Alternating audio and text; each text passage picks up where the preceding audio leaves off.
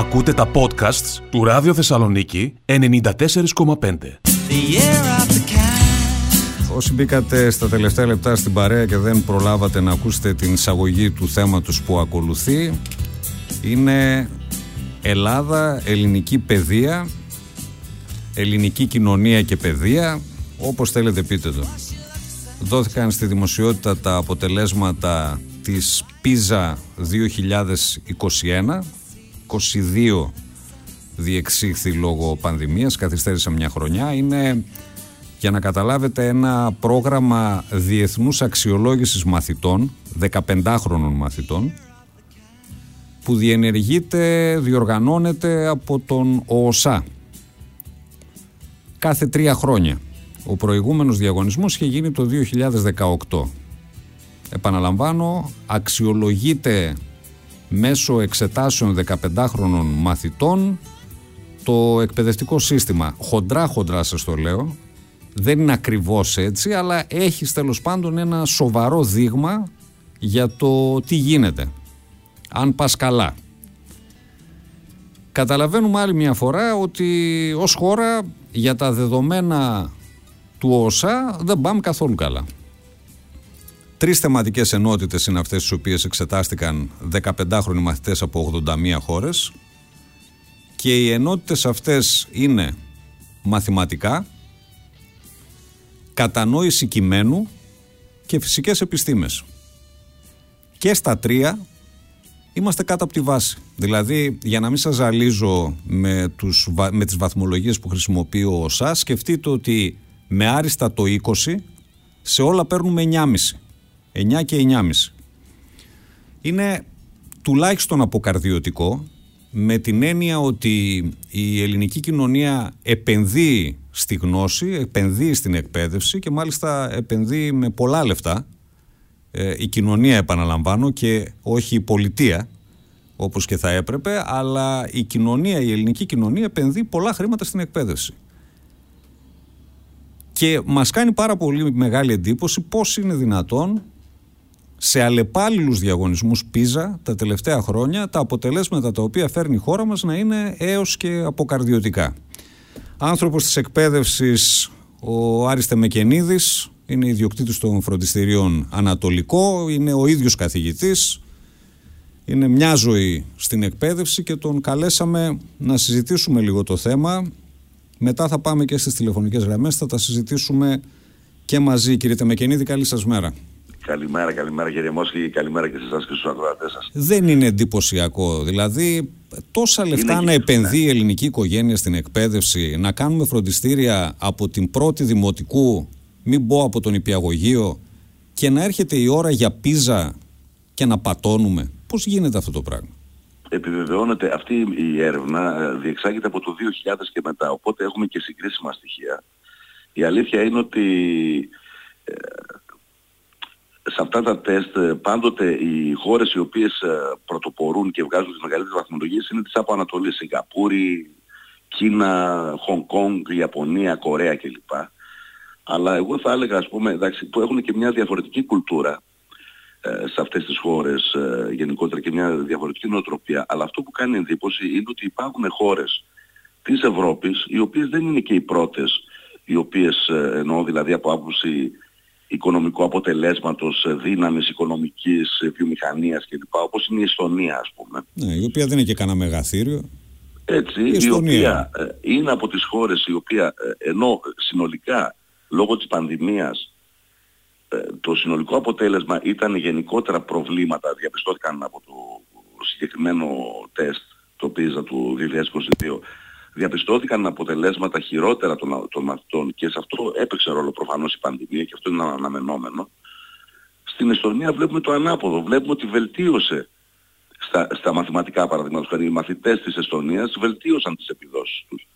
Ας πούμε μέσα στις χώρες αυτές είναι οι ευρωπαϊκές χώρες. Δεν βλέπουμε, βλέπουμε την Γερμανία, τη Γαλλία, την Ισπανία κλπ αλλά η αλήθεια είναι βλέπουμε την Ολλανδία ψηλά, την Ιρλανδία που είναι μια μικρή χώρα. Ναι. Τι, το τι Βέλγιο, κάνουν την... αυτές οι χώρες κύριε Τεμεκένη. Η Πολωνία. Τι κάνουν, δηλαδή μια...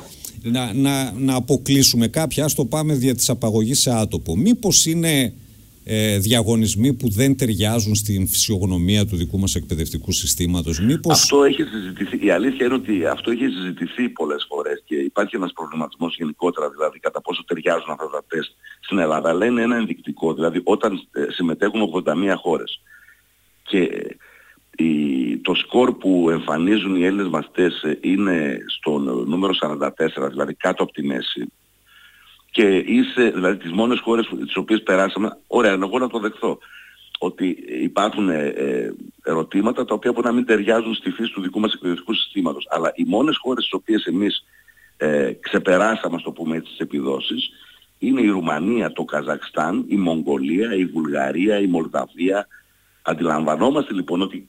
Ότι αποκλείεται να είναι στραβός ο γυαλός, στραβά αρμενίζουμε. Δεν μπορεί. Δηλαδή ναι. είναι ένα ακόμη ενδεικτικό στοιχείο που δείχνει ότι υπάρχει πρόβλημα στο δικό μας σύστημα εκπαίδευσης. Και μάλιστα το τεστ αυτό γίνεται σε 15χρονους μαθητές γιατί στην, στην πραγματικότητα είναι το τέλος της, αυτού που λέμε της εννιαετούς υποχρεωτικής ε, εκπαίδευσης. Τα παιδιά έχουν τελειώσει το ναι. γυμνάσιο και άρα μετράμε να δούμε τι έχουμε, τι έχουν εισπράξει αυτά τα παιδιά. Και η αλήθεια είναι, αν δείτε και τα ερωτήματα που τους βάζουν μέσα, δηλαδή έβλεπα κάποια παραδείγματα ερωτήσεων, είναι ας πούμε στα μαθηματικά δεν τους ρωτάνε να κάνουν πράξεις ή να κάνουν ξέρω, να στήσουν συναρτήσεις ή κάτι τέτοιο. Προσπαθούν να δουν πόσο μπορεί ένα παιδί τελειώνοντας το, το τριτάξιο γυμνάσιο είναι σε θέση να απαντήσει σε απλά ερωτήματα που ας πούμε λένε, ε, σας φέρω ένα παράδειγμα, ε, πόσους, πόσους διαφορετικούς συνδυασμούς μπορεί να κάνεις με τέσσερα υλικά για μία πίτσα, ναι. πόσους διαφορετικούς συνδυασμούς μπορεί να κάνεις ε, για να παραγγείλεις πίτσα, ας πούμε. Ναι. Δηλαδή είναι πιο πρακτικά, πιο ας πούμε, εντός εισαγωγικών μαθηματικά για να δουν πώς ναι. σκέφτεσαι, αν Ούτε μπορείς να σκεφτείς. ναι. Τα ερωτήματα έχουν να κάνουν με το κατά πόσο μπορείς να καταλάβεις τι λέει ένα κείμενο.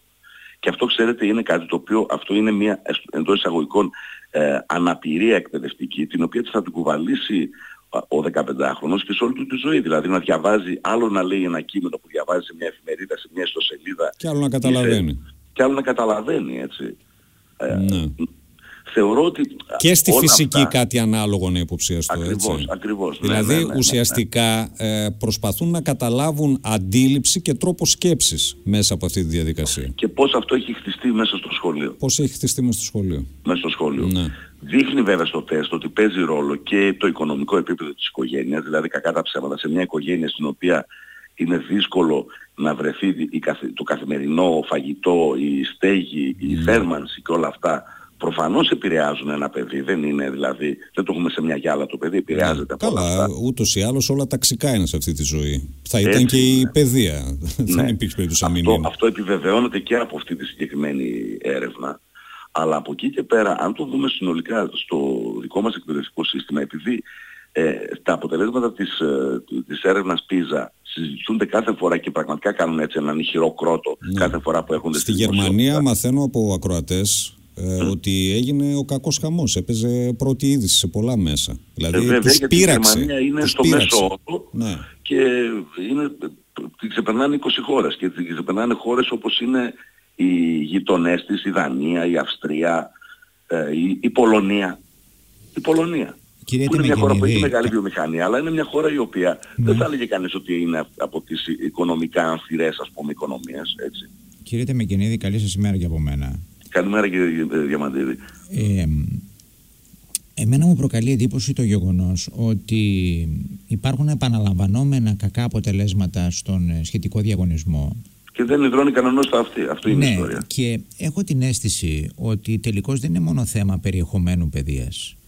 Ε, δηλαδή βιβλίων. Ε, είναι, έχω την αίσθηση και ζήτημα ποιότητας του εκπαιδευτικού προσωπικού, μη αξιολόγησης, αδυναμίας προσαρμογής σε νέες συνθήκες, ε, επανεκπαίδευσης. επανεκπαίδευσης και επανακατάρτισης που είναι απαραίτητη για όλους τους εργαζόμενους.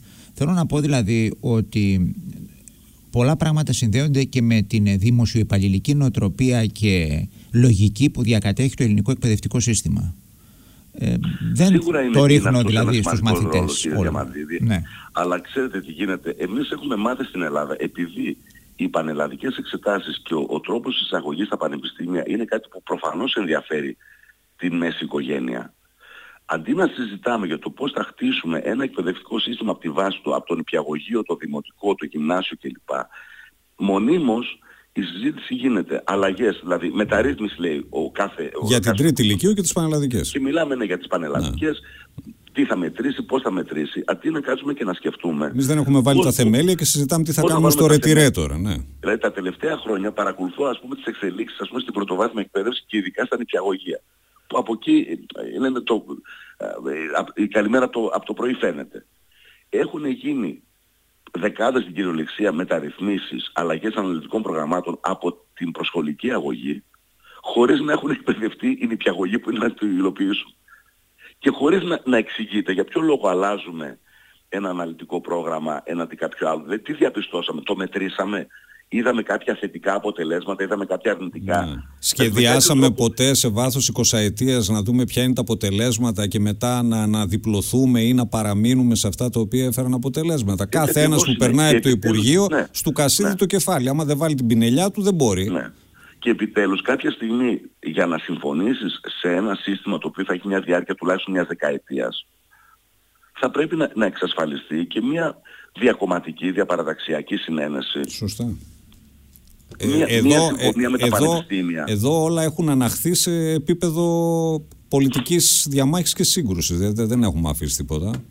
Νομίζω ότι ε, αυτό είναι χαρακτηριστικό. Αν κάποιος ας πούμε γκουγκλάρει και δει ποια είναι η συζήτηση που έχει θέμα, τα top θέματα που βγαίνουν ε, στη, στο διαδίκτυο για την ε, εκπαίδευση στην Ελλάδα, θα δείτε οι τίτλοι είναι πανελλαδικές, ιδιωτικά πανεπιστήμια, δεν μας αφορά, λες και δεν μας αφορά το δημοτικό σχολείο, δεν μας αφορά το γυμνάσιο, δεν μας αφορά η εκπαίδευση και η κατάρτιση των εκπαιδευτικών που το υλοποιούν, οι υλικοτε- τα υλικοτεχνικά μέσα. Δηλαδή, θα σας φέρω ένα παράδειγμα. Γέμισαν ε, ε, τα σχολεία το τελευταίο καιρό γεμίζουν με διαδραστικούς πίνακες. Ναι, με τι εκπαιδευτικό υλικό; Υπάρχει εκπαιδευτικό υλικό που θα το χρησιμοποιήσει ο, ο καθηγητής που θα μπει μέσα στη τάξη ή υπάρχουν απλά αποσπασματικά κάποια πράγματα; Ή πάλι αυτό επαφίεται στην πρωτοβουλία ή στη διάθεση ενός εκπαιδευτικού να αναζητήσει ή να δημιουργήσει ένα τέτοιο υλικό; Ναι. Ε, Συζητάμε πάει- για τα βιβλία. Το βιβλίο Ναι. της χημίας της τρίτης λυκείου είναι, φτιαγ... είναι γραμμένο το 2001. Έχουμε 2023. Εγώ γελάω ως με λέω στους μαθητές μου, μην βλέπετε το περιοδικό πίνακα των χημικών στοιχείων που έχει το βιβλίο σας, γιατί έχουν ανακαλυφθεί εν τω μεταξύ σε αυτή την 20 ετία, έχει συμπληρωθεί ο περιοδικός πίνακας και έχει άλλα 15 στοιχεία που έχουν ανακαλυφθεί από τότε που εκδόθηκε το βιβλίο Μία διόρθωση δεν έχει γίνει. Θυμάμαι ας πούμε, χαρακτηριστικά τη δήλωση ενός από τους συγγραφείς του σχολικού βιβλίου ότι δεν έχει δικαίωμα να διορθώσει τα λάθη που έχει διαπιστώσει μέσα, στην, μέσα σε αυτά τα χρόνια στο σχ- σχολικό βιβλίο. Λες και είναι κάτι το οποίο είναι Ναι, σαν το, το- το κοράνιο. Ευαγγέλιο, ναι. Σαν το Ε, Ευαγγέλιο, στο οποίο δεν, μπορούμε, δεν έχουμε δικαίωμα να αλλάξουμε μία φράση. Ναι. Θα μπορούσε κάποιος να σκεφτεί ότι παρά το ότι στο ελληνικό εκπαιδευτικό σύστημα υπάρχει μεγάλη πληθώρα γνώσεων, αυτές είναι πολύ επιφανειακές, πολύ ρηχές, δεν εμβαθύνουμε με αποτέλεσμα όλο αυτό να δημιουργεί τα απόνερα τα οποία συζητάμε, δηλαδή να μην μαθαίνει κάποιος να σκέφτεται, να μην... Δηλαδή απλά πάρε γνώσεις με το τσουβάλι, μάθε, αποστήθησε, ε, χωρίς να, να, να μπορείς να... Να τις εφαρμόσεις στην καθημερινότητά ναι, σου, ναι, ας. ναι, ναι, να, να, να γίνουν κτήμα σου και να, να σε μάθουν να σκέφτεσαι, να τις εφαρμόζεις, να τις χρησιμοποιείς. Θα σας πω χαρακτηριστικά, εγώ βάζω ένα quiz πολλές φορές στους μαθητές μου. Ε, τους λέω πάτε σε ένα σούπερ μάρκετ και έχετε δίπλα σας τα ίδια προϊόντα όπου στο ένα ράφι λέει θα το πάρετε με 50% έκπτωση και στο διπλανό ράφι το ίδιο προϊόν λέει στα δύο συν ένα δώρο. Σχεδόν το 80% των μαθητών, να μην πω και πολλών μεγαλύτερων σε ηλικία, το ακούνε το παράδειγμα οι ακροατές σας, θα πούνε ότι είναι το ίδιο. Μα δεν είναι το ίδιο. Στη μία περίπτωση παίρνεις μισοτιμή στο προϊόν, ενώ στην άλλη περίπτωση έχεις έκπτωση 33%. Ο μαρκετίστας που έχει κάνει όμως αυτό το 2 συν 1 δώρο βασίζεται στο γεγονός ότι δεν μπορεί ο μέσος καταναλωτής να κατανοήσει αυτό το πράγμα, το οποίο είναι κάτι απλό. Δεν μιλάμε τώρα ούτε για θιανισματικό λογισμό, ούτε για εκβαντική φυσική. Μιλάμε για απλά πράγματα που έχουν να κάνουν με την καθημερινότητά μας. Πόσες φορές πηγαίνουμε σε ένα ψιλικατζίδικο ή σε ένα μαγαζί και ε, βλέπεις ότι νέα παιδιά έχουν δυσκολία στο να σου δώσουν τα σωστά ρέστα. Τα βλέπουν από το κομπιούτερ.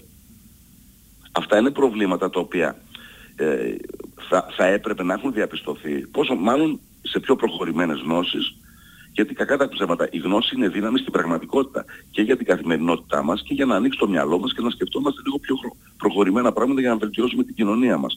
Και να είμαστε και, και πιο αποτελεσματικοί σαν εργαζόμενοι σε όποιο τομέα ε, ταχθεί ο καθένας επαγγελματικά στην ενήλικη ζωή του. Θεωρώ ναι. ότι όλα αυτά, δηλαδή πάλι θα συζητήσουμε για, το, για το, τα αποτελέσματα του ΠΙΖΑ, πάλι θα συζητάμε, πολλές φορές συζητάμε, λέμε ναι, το ΠΙΖΑ ποιος το κάνει, ο Οργανισμός Οικονομικής Ανάπτυξης κλπ. Ναι, ο ΟΣΑ, ε, στην ουσία τι είναι, είναι τα, οι, οι μεγάλες επιχειρήσεις, οι πολυεθνικές κλπ. που το κάνουν. Ναι, η αλήθεια είναι ότι είναι ακόμη ένα καμπανάκι ότι το εκπαιδευτικό σύστημα στην Ελλάδα νοσεί και δεν γίνεται σήμερα μόνο, είναι δεκαετίες ολόκληρες. Δεν έχουμε προσπαθήσει να φτιάξουμε ένα εκπαιδευτικό σύστημα το οποίο και να πατάει πάνω στις ιδιαιτερότητες των νέων παιδιών στην Ελλάδα και των οικογενειών τους, αλλά και των αναγκών για μια χώρα η οποία θέλουμε να αναπτυχθεί και να κρατήσει τα παιδιά της επιτέλους. Χάσαμε 500.000 νέα μυαλά μέσα στη, στα χρόνια της, της ε, κρίσης. Ναι. Τα καλύτερα μυαλά, οι, οι πιο καταρτισμένοι επιστήμονες, ναι. οι πιο δυνατοί ε, από τα ε, Τι θα έπαιρναν οι άλλες χώρες, τα χειρότερα μυαλά, κορόιδα. Ε, βέβαια. Ναι. Εννοείται ότι θα ψώνιζαν από το πάνω ράφι. Ε, Ευχαριστώ πολύ κύριε Τεμεκενίδη. Να είστε καλά. Ευχαριστώ πάρα πολύ για τη συζήτηση και την εικόνα που μας δώσατε. Ο Άρης Τεμεκενίδης είναι ιδιοκτήτης των φροντιστηρίων Ανατολικό, είναι ο ίδιος καθηγητής μέσης εκπαίδευσης, μια ζωή στο χώρο. Ακούτε τα podcasts του Ράδιο Θεσσαλονίκη 94,5.